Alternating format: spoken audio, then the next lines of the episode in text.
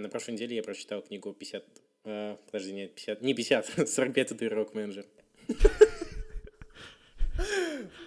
А Ты читал? Конечно. Ладно, ну ты скажешь еще раз? Да, давай я еще расскажу.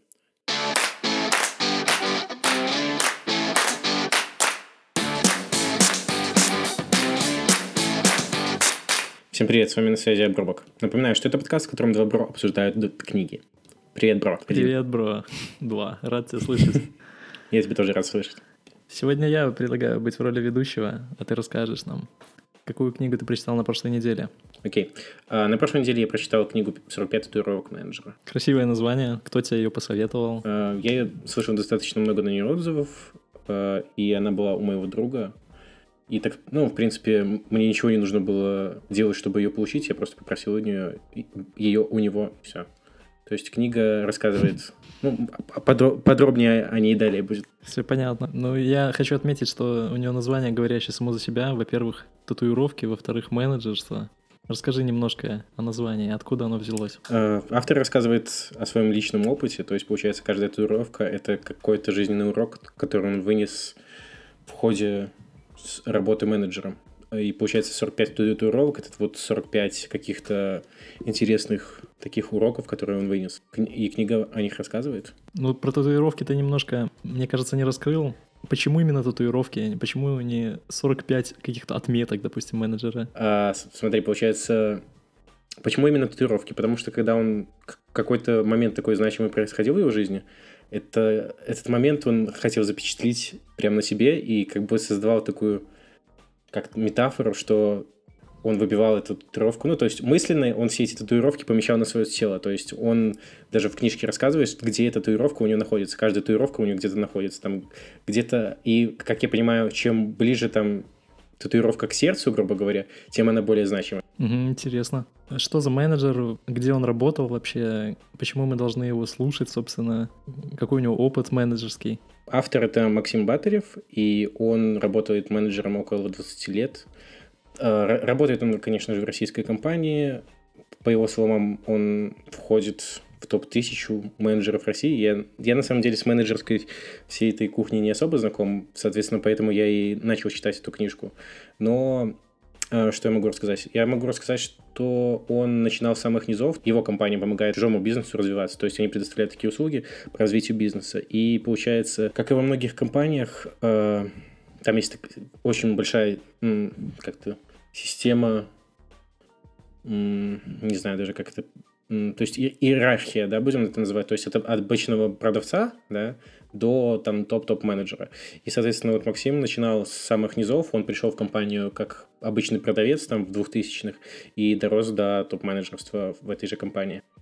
Все понятно. То есть это русская книжка, и офис, ну, не, не то что офис, у них компания находится в России, и или это международная какая-то? Да-да-да, российская компания, она ориентирована, как я понимаю, только на российский рынок, ну, СНГшный, грубо говоря. А, и также я хотел бы сказать, скорее всего, что эти менеджерские советы, ну, они, скорее всего, чисто для нашего менталитета, потому что если почитать какие-то, я уверен, зарубежные, там будут немножко другие вещи. Ну, потому что наш сам менталитет другой, и, и, кстати, автор об этом и говорит, что если возьмете менеджерскую книжку там какую-то Запада и прочитаете ее, будете использовать какие-то там... Ну, понятное дело, что то- что-то сработает, что-то нет, но там у них другой менталитет, поэтому все отличается. Да, я вот хочу отметить, что почти все бестселлеры, которые я слышал, какие-то по бизнесу, по тому же менеджерству, по управлению людьми, почти все книжки я встречал американские, они на, на таком хайпе, а русских я почти не встречал. Ну, соответственно, интересно будет прослушать про русскую книгу. Ну, тут на самом деле я не уверен, что их нету.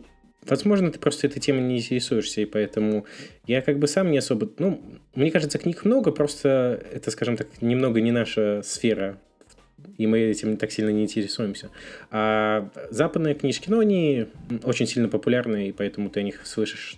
Ну, хотя ладно, окей, какую-то книжку такую по- менеджерскую знаешь, не с нашего рынка? Ну, я не то, что менеджерствую, именно по менеджерству. Мне Мгм. интересна тема развития, и эти книги все завязаны. То есть вся их суть, по сути, на ра- развитии человека, его личности, и менеджерство немножко с этим тоже связано. То есть управление людьми, психология, и они все одинаковые.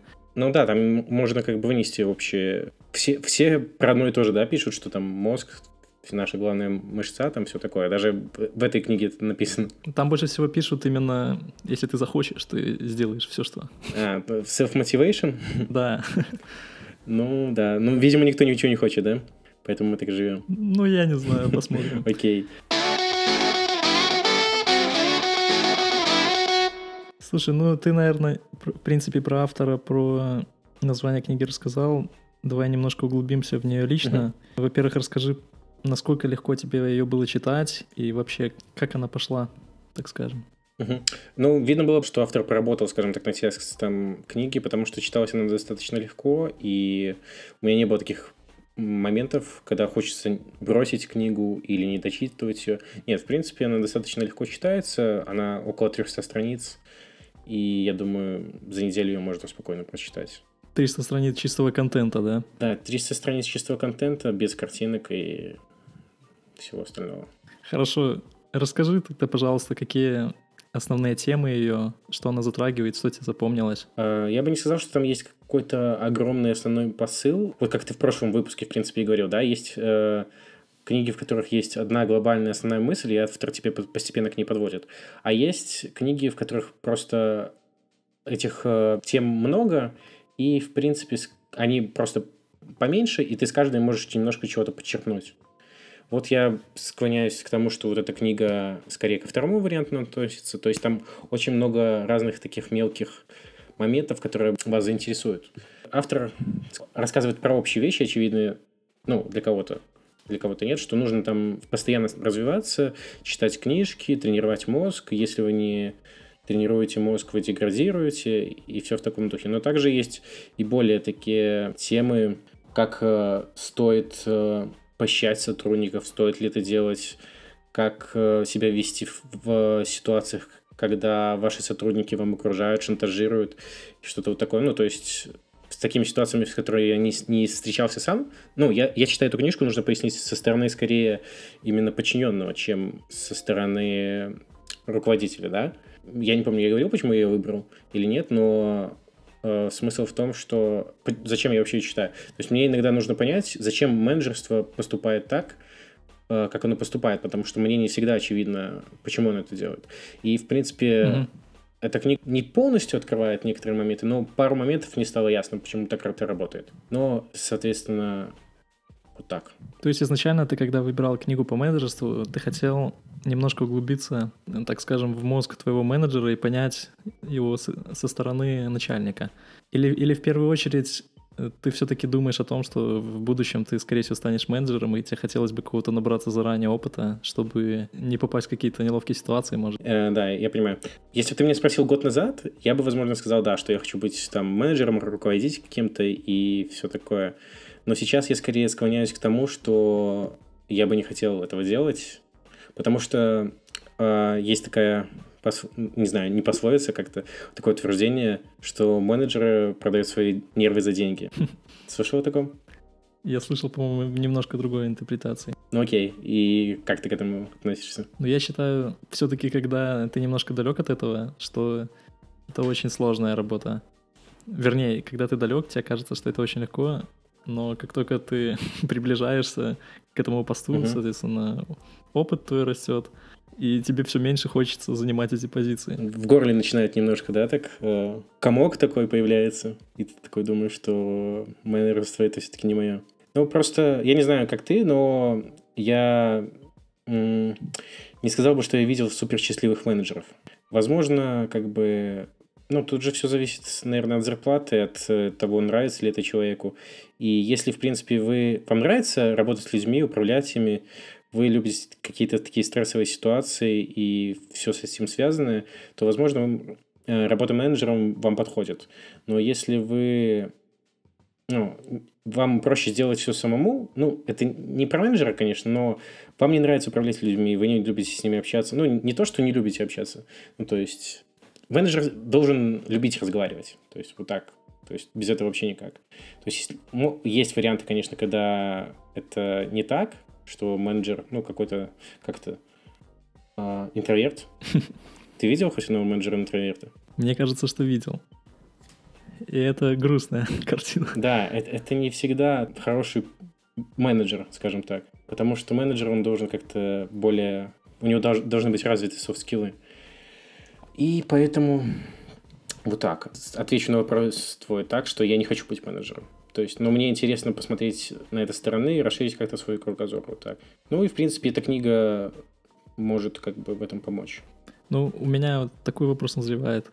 То есть я mm-hmm. всегда думал, что менеджер, вот, собственно, как люди становятся менеджерами. То есть это человек, у которого богатый опыт в данной сфере, и mm-hmm. доверить его вышестоящие могут только какому-то опытному человеку, чтобы он, соответственно, с новыми людьми делился своим богатым опытом.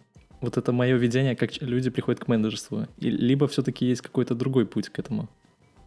Ну, если смотреть со стороны опыта автора, то он поднимался с самого... Ну, продавцы, это которые, вот, знаешь, звонят, там холодные вот эти вот звонки, продают что-то там, вот это вот все.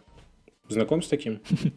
Да, вы не хотите купить наши окна или приходите на Да, наши... да, да. И вот он поднимался с самого дна, вот это вот, и до топ-менеджерства. Но тут момент такой, что э, мне кажется, хороший менеджер должен побывать снизу и понять, как вообще работает компания, чтобы как-то более руководить людьми. Но он описывает свою карьеру так, что он там проработал продаваном там пару лет, он добился э, успехов в продажах, потом стал руководителем там, ну, а, таких же продаванов, там 5-6 человек у него была группа, потом вывел эту группу в топ, там туда-сюда, потом региональная какая-то тема пошла выше, выше, ну и вот так вот он дошел до топ. Но, опять же, в любом же случае не все топ-менеджеры выращиваются. По-любому есть те, кто берутся со стороны, правильно?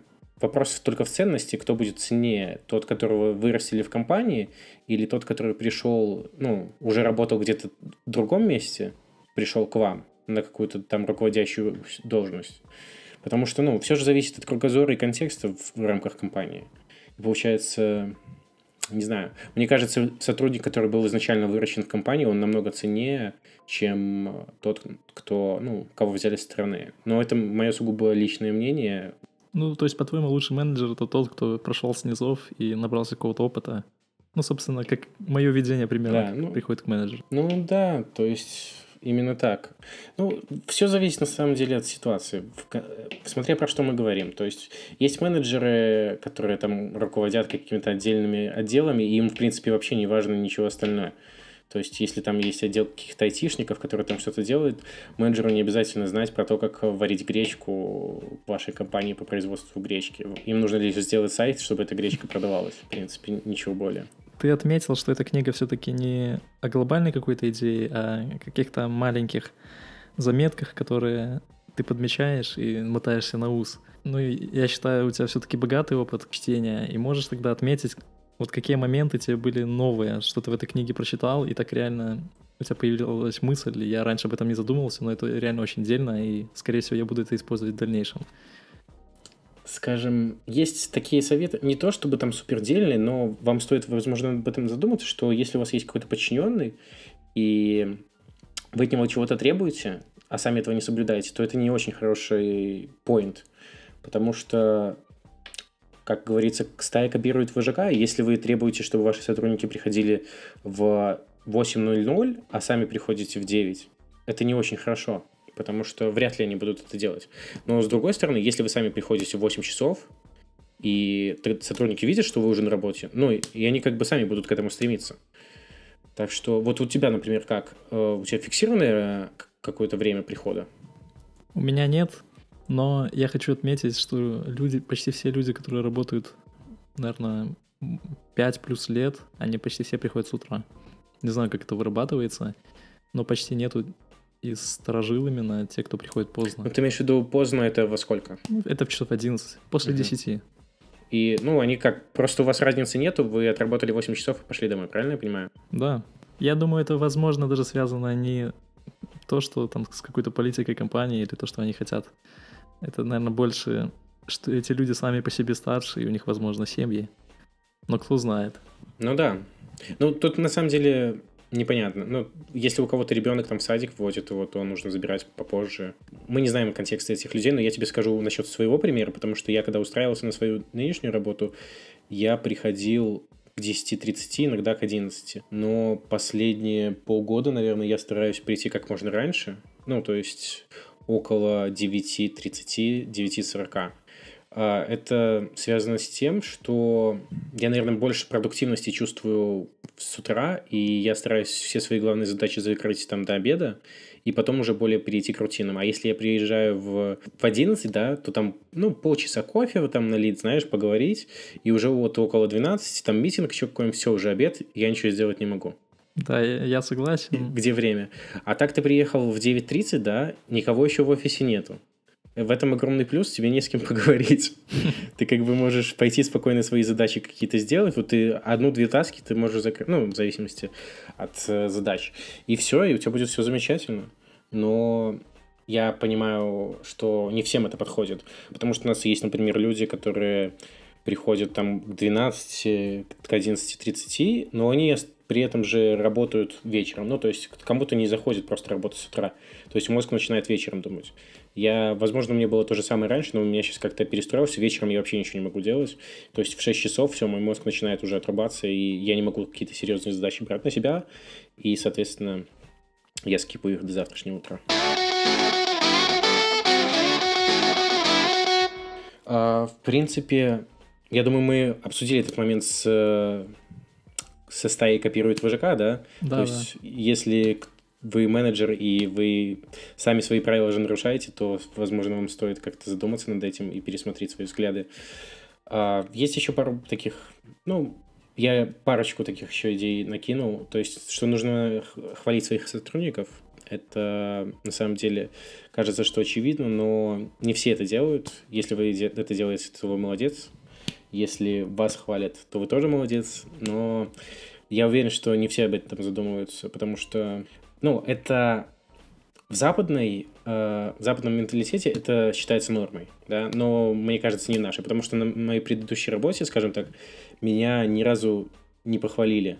Ну, то есть так, знаешь, просто не сказали молодец, там все такое. А когда я перешел на эту, то есть я почувствовал, что меня кто-то хвалит, и как бы моему менеджеру, грубо говоря, это ничего не стоит. Я как бы сам понимаю, что я молодец, но при этом приятно, что твой труд оценивают. И это вам для, для этого ничего не надо, но мне приятно, что меня похвалил мой руководитель, и, а он для этого, ну, всего лишь похвалил меня, правильно? Вы все выигрыши, а это ничего не стоит, это бесплатный инструмент. Подумайте об этом. Есть еще такие моменты, стоит ли вообще прощать сотрудников за их ошибки, или стоит все это сразу увольнять.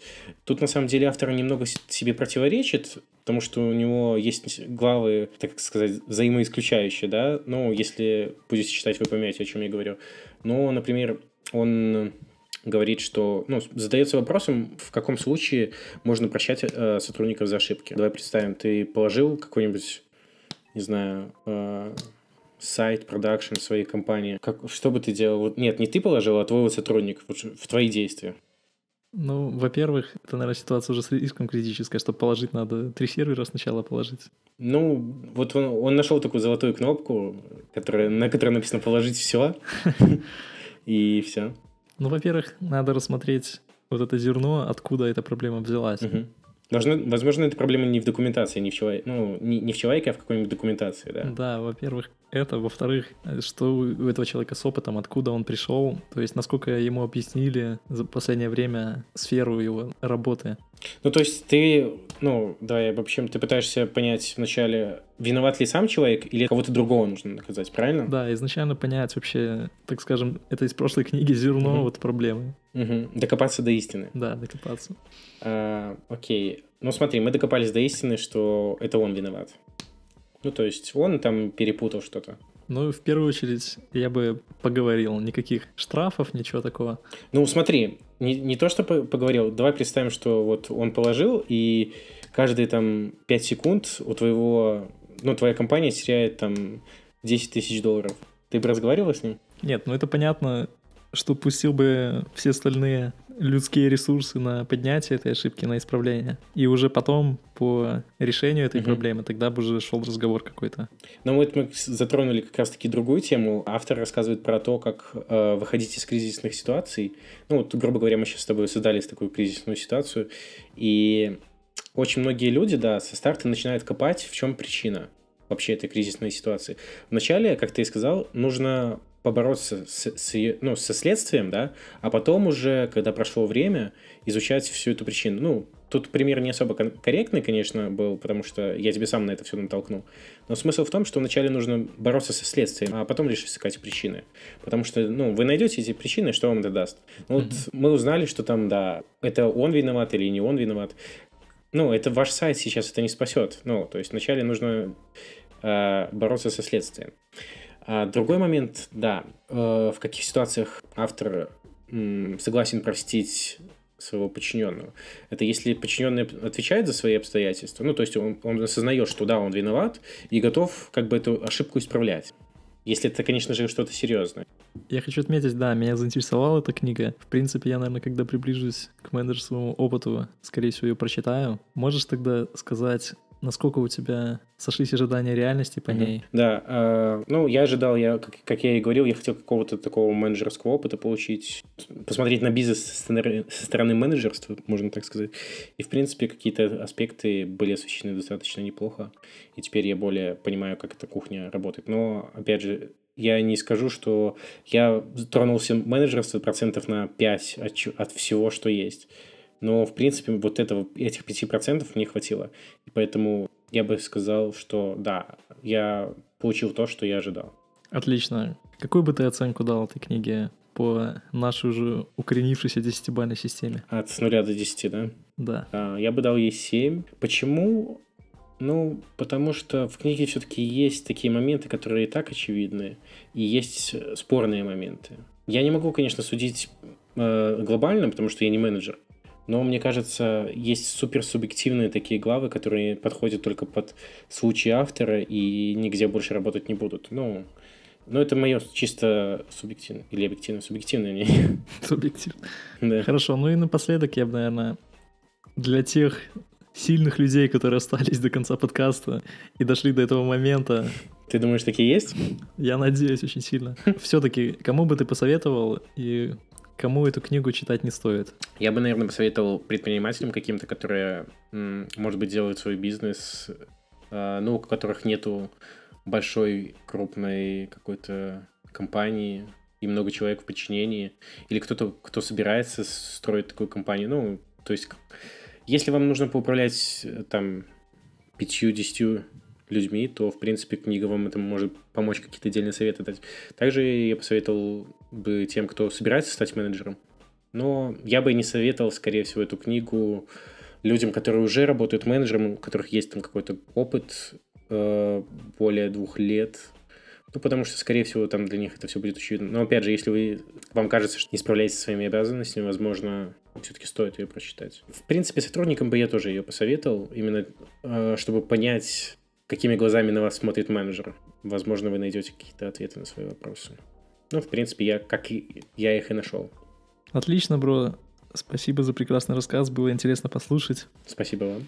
До свидания. Услышимся через неделю. Пока.